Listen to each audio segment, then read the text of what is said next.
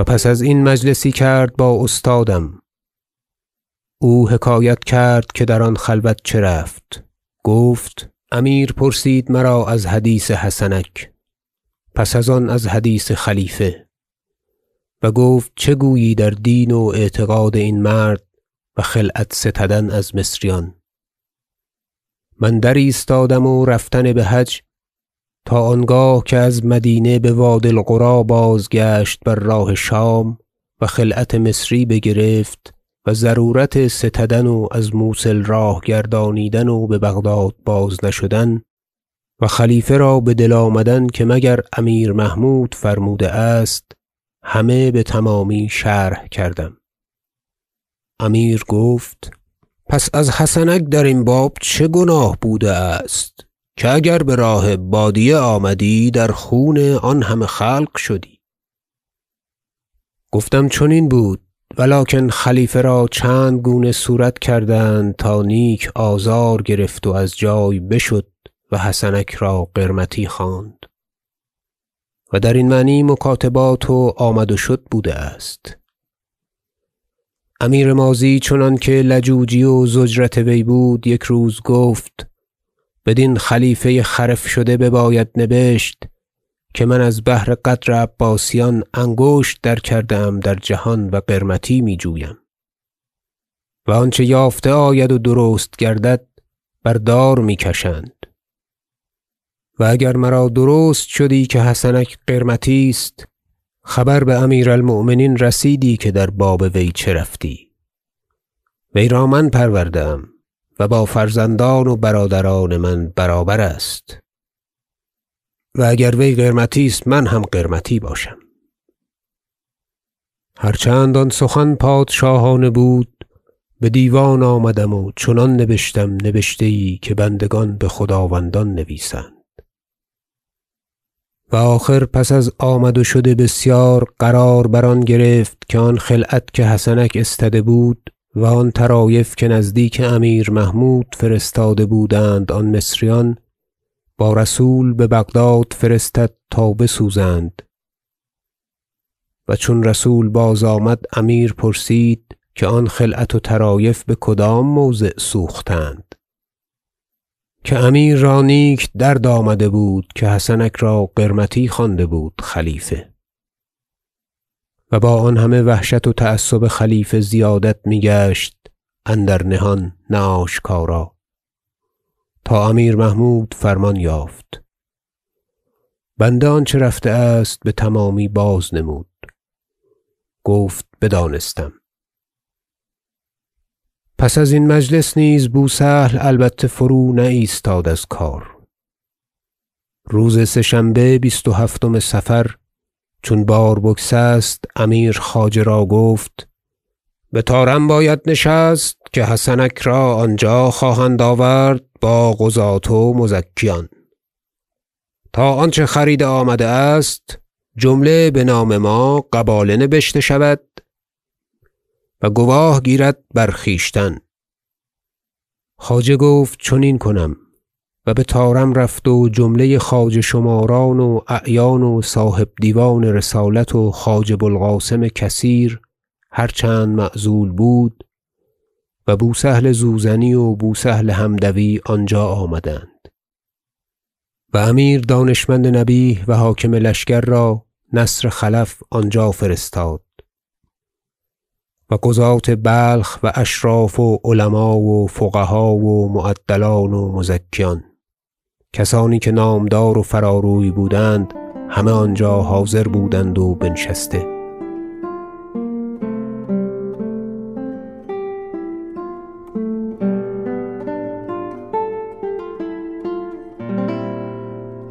چون این کوکبه راست شد من که بوالفضلم و قومی بیرون طارم به دکانها بودیم نشسته در انتظار حسنک.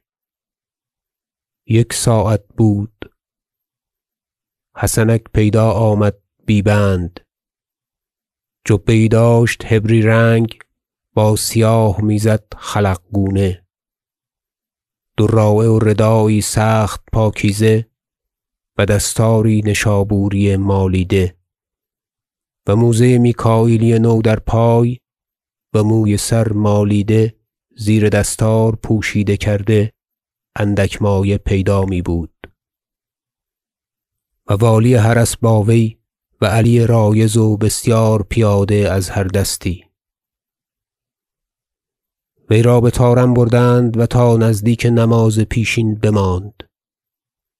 پس بیرون آوردند و به حرس باز بردند و بر اثر وی قضات و فقها بیرون آمدند. این مقدار شنودم که دو تن با یکدیگر میگفتند که خواجه بوسهل را بر این که آورد که آب خیش ببرد.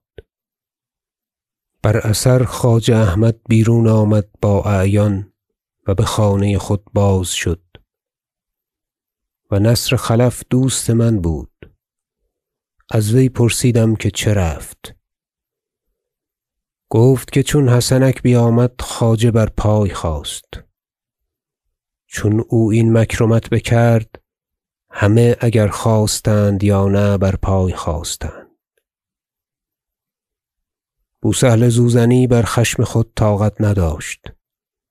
برخاست نتمام و بر خویشتن می ژکید. خواجه احمد او را گفت در همه کارها ناتمامی. وی نیک از جای بشد. و خواجه امیر حسنک را هر چند خواست که پیش وی نشیند نگذاشت و بر دست راست من نشست. و بر دست راست خواجه ابوالقاسم کثیر و بونصر مشکان را بنشاند، هر چند بوالقاسم کثیر معزول بود اما حرمتش سخت بزرگ بود. و بوسهل بر دست چپ خواجه. از این نیز سخت بتابید. و خواجه بزرگ روی به حسنک کرد و گفت خواجه چون می باشد و روزگار چگونه می گذارد؟ گفت جای شکر است. خواجه گفت دل شکسته نباید داشت که چون این حالها مردان را پیش آید. فرمان برداری باید نمود به هرچه خداوند فرماید که تا جان در تن است امید 100,000 راحت است و فرج است. بوسهل را طاقت برسید. گفت خداوند را کرا کند که با چنین سگ قرمتی که بر دار خواهند کرد به فرمان امیرالمؤمنین چنین گفتند. خواجه به خشم در بوسهل نگریست. حسنک گفت سگ ندانم که بوده است. خاندان من و آنچه مرا بوده است از آلت و حشمت و نعمت جهانیان دانند. جهان خوردم و کارها راندم و عاقبت کار آدمی مرگ است. اگر امروز اجل رسیده است کس باز نتواند داشت که بردار کشند یا جزدار، که بزرگتر از حسین علی نیم. این خواجه که مرا این میگوید مرا شعر گفته است و بر در سرای من ایستاده است. اما حدیث قرمتی به هزین باید که او را بازداشتند بدین تهمت نه مرا، و این معروف است. من چون این چیزها ندانم. بوسهل را صفرا بجنبید و بانگ برداشت و فرا دشنام خواست شد. خواجه بانگ بر او زد و گفت این مجلس سلطان را که اینجا نشسته ایم هیچ حرمت نیست. ما کاری را گرد شده ایم. چون از این فارق شویم این مرد 5 و 6 ماه است تا در دست شماست. هرچه خواهی بکن. بوسهل خاموش شد و تا آخر مجلس سخن نگفت.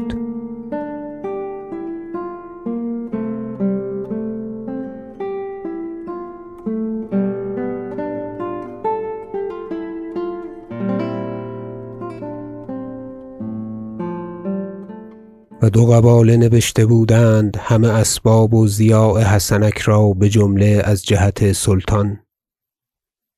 و یکی یک ضیاع را نام بر وی خواندند و وی اقرار کرد به فروختن آن به طوع و رغبت. و آن سیم که معین کرده بودند بستد. و آن کسان گواهی نبشتند و حاکم سجل کرد در مجلس و دیگر قضات نیز علی الرسم فی امثالها.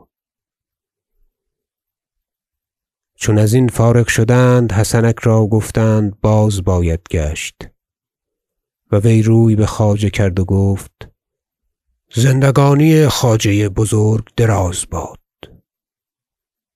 به روزگار سلطان محمود به فرمان وی در باب خواجه ژاژ می‌خاییدم که همه خطا بود. از فرمان برداری چه چاره؟ به ستم وزارت مرا دادند و نه جای من بود. به باب خواجه هیچ قصدی نکردم و کسان خواجه را نواخته داشتم. پس گفت من خطا کرده ام و مستوجب هر عقوبت هستم که خداوند فرماید، ولکن خداوند کریم مرا فرو نگذارد و دل از جان برداشتم. از عیال و فرزندان اندیشه باید داشت و خواجه مرا بحل کند. و بگریست. حاضران را بر وی رحمت آمد و خواجه آب در چشم آورد و گفت از من بهلی و چون این نومید نباید بود که بهبود ممکن باشد. و من اندیشیدم و پذیرفتم از خدای عزوجل اگر قضایی است بر سر وی قوم او را تیمار دارم. پس حسنک برخاست و خواجه و قوم برخاستند و چون همه بازگشتند و برفتند خواجه بوسهل را بسیار ملامت کرد و وی خواجه را بسیار عذر خواست و گفت با صفرای خیش بر نیامدم. و این مجلس را حاکم لشکر و فقیه نبیه به امیر رسانیدند و امیر بوسهل را بخواند و نیک بمالید که گرفتم که بر خون این مرد تشنه‌ای وزیر ما را حرمت و حشمتی بایستی داشت. بوسهل گفت از آن ناخویشتن شناسی که وی با خداوند در هرات کرد در روزگار امیر محمود یاد کردم، خیش را نگاه نتوانستم داشت و بیش چنین سهو نیفتد. و از خواجه عمید عبدالرزاق شنودم که این شب که دیگر روز آن حسنک را بردار می کردند بوسهل نزدیک پدرم آمد نماز خفتن. پدرم گفت چرا آمده ای؟ گفت نخواهم رفت تا آنگاه که خداوند به خسبت که نباید رقعتی نویسد به سلطان در باب حسنک به شفاعت. پدرم گفت بنوشتمی اما شما تباه کرده اید و سخت ناخوب است. و به جایگاه خواب رفت.